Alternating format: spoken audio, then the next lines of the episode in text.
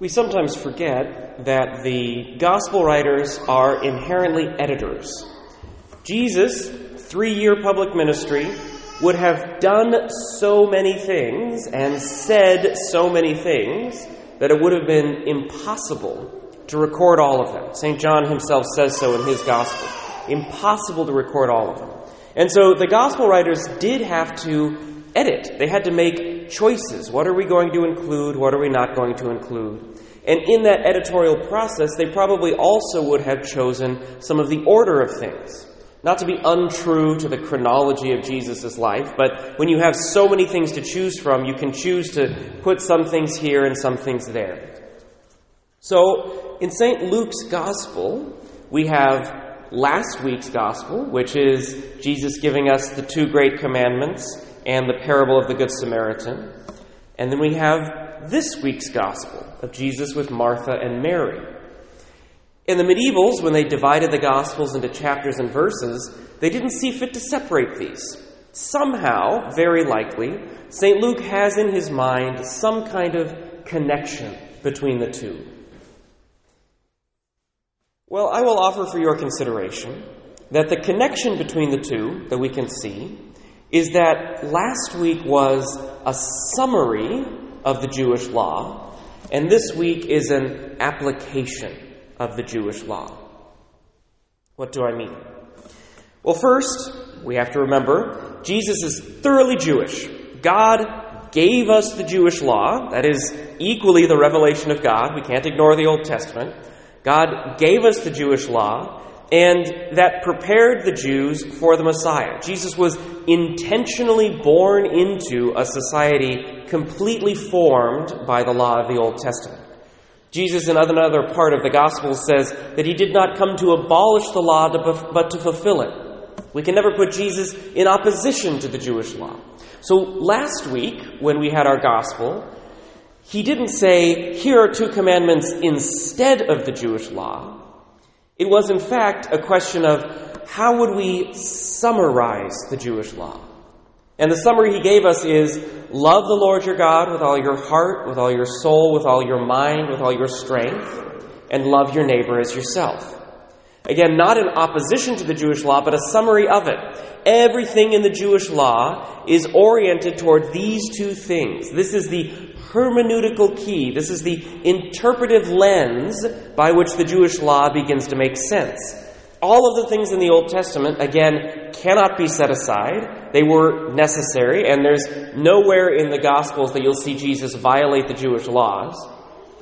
But he gives us the summary to remind us why. At the time of Jesus, it was very common to do all of the externals. They were very careful with the Old Testament law. The Pharisees and the scribes were incredibly careful to carry out each of the dictates. But his criticism of them throughout the Gospels is that they forgot why they were doing it. They did all the externals, but they forgot why. The summary of the law reminds us why. The purpose of the law is to love God. It teaches us how to love God and to love our neighbor. It teaches us what justice looks like in terms of our neighbor. And so we can stand there and we can say, I love God, but if we don't do anything with that, how do we even know? We're body and soul. We're tangible beings. We have to carry out the things that we say. If you were to turn to your spouse and say, I love you, and then ignore them for the rest of the day, they probably wouldn't believe you. Similarly with God, I love God. How am I going to carry that out?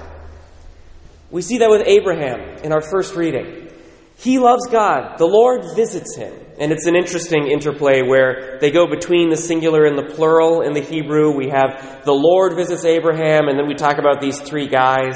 Christians have always seen this as an Old Testament prefiguration of the doctrine of the Trinity.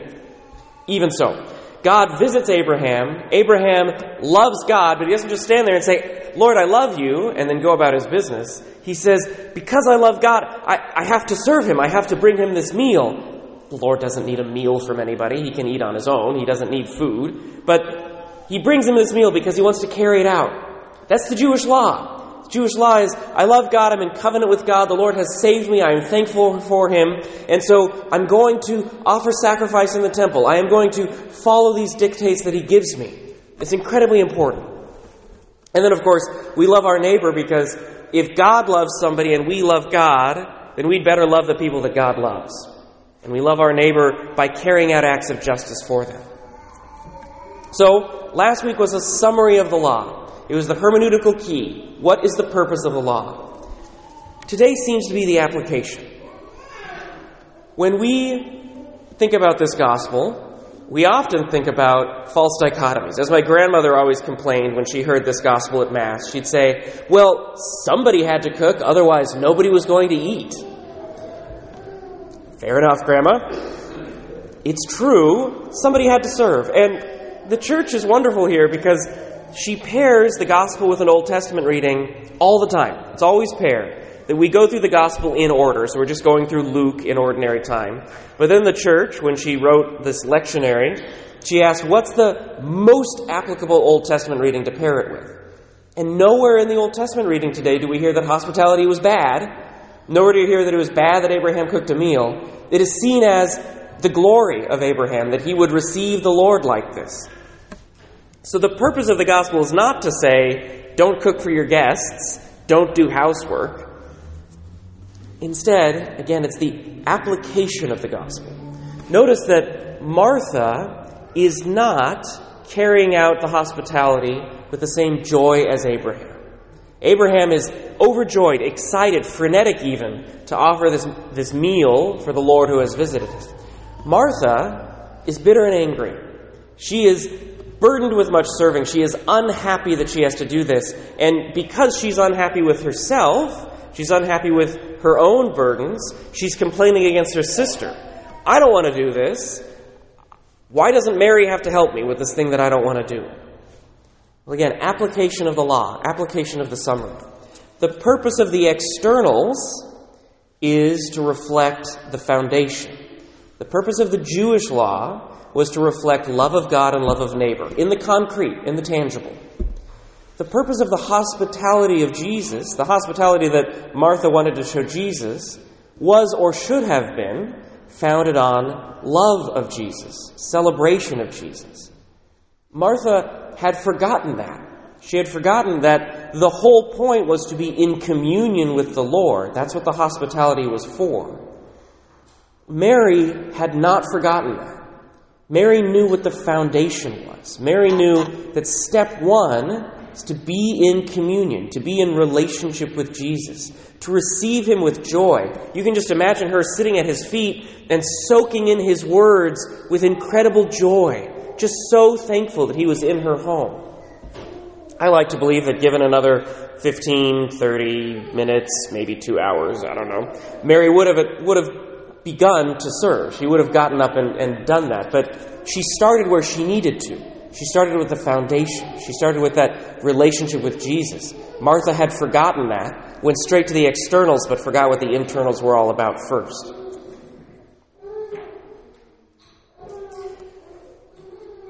Now, this deeply matters for us and our faith.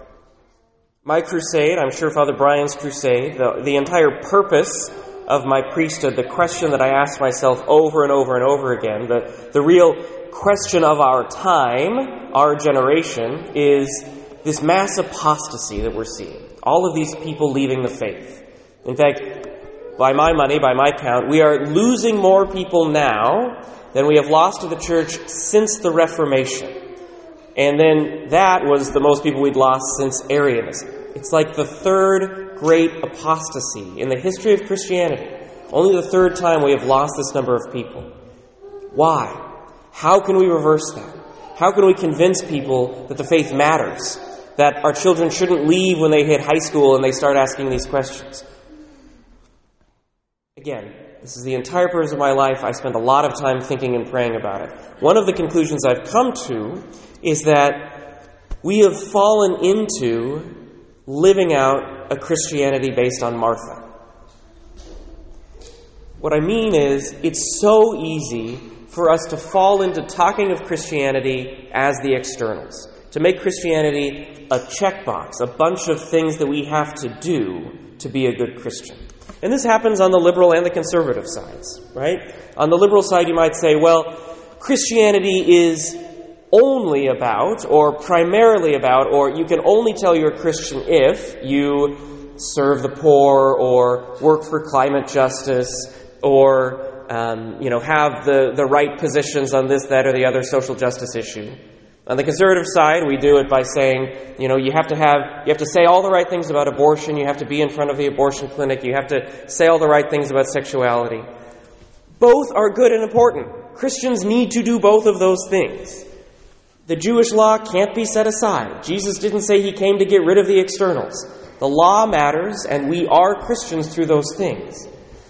But I think it has been easy for us for generations to forget that those are essentially follow on facts. Those are the externals through which we live out the foundation, which is the relationship with Jesus. How many of us have had a Christianity where we didn't want to be here at Mass. We didn't want to do the thing we're called to do. We didn't want to carry out justice in the world or try to evangelize the faith, where we felt dry, where we felt like Martha, where we were bitter and angry about having to do the things our faith calls us to do. I'd say all of us go through that period at least once. Some of us it lasts for years. Some of us it lasts for a lifetime. There are incredible things to be said, particularly for our older generations, because they were taught that even if you go through that dry period, you still show up. You still do what you're called to do. And there is so much grace in that perseverance. But it's not where the Lord wants to leave us. The Lord doesn't want us to be Martha, burdened with much serving, where we become bitter and angry against the Lord Himself. Instead, what the Lord wants for us, even if we have to persevere from time to time, the Lord wants a joy and a thanksgiving in the faith. He wants us to know that this is the thing that fulfills our humanity, this thing that calls us into relationship with Himself. It's been so easy for generations for us to forget that the foundation of our faith is a relationship with Jesus. If I fall into a bitterness about my Christianity, if I don't have that relationship with Jesus, how can I hand it on to somebody? If we teach future generations that Christianity is all of these external things we have to do, first, you do those before you can consider yourself a Christian, well, of course they're going to leave because they're bitter and angry too. And at some point, enough generations get bitter and angry and they just, they just go. They just apostatize. The way we fix that, the way we heal our church, the way we call people back to Jesus, is to call ourselves back to a relationship with the Lord.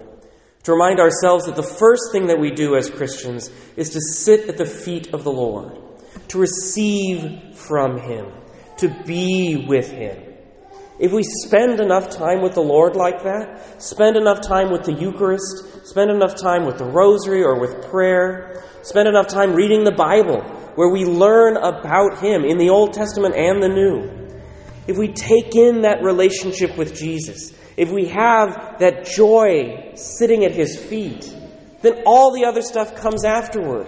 All of our work for justice for the poor and the marginalized, all our work to evangelize the faith, all of our work to make sure that we stay sane on issues of gender and sexuality, all of that makes sense after our relationship with Jesus. We have to love the Lord first. We have to be like Mary first. And then when we are called to do the serving of Martha, we won't do it with bitterness. We won't do it with complaining. We'll do it because we are so excited that we have that relationship with Jesus.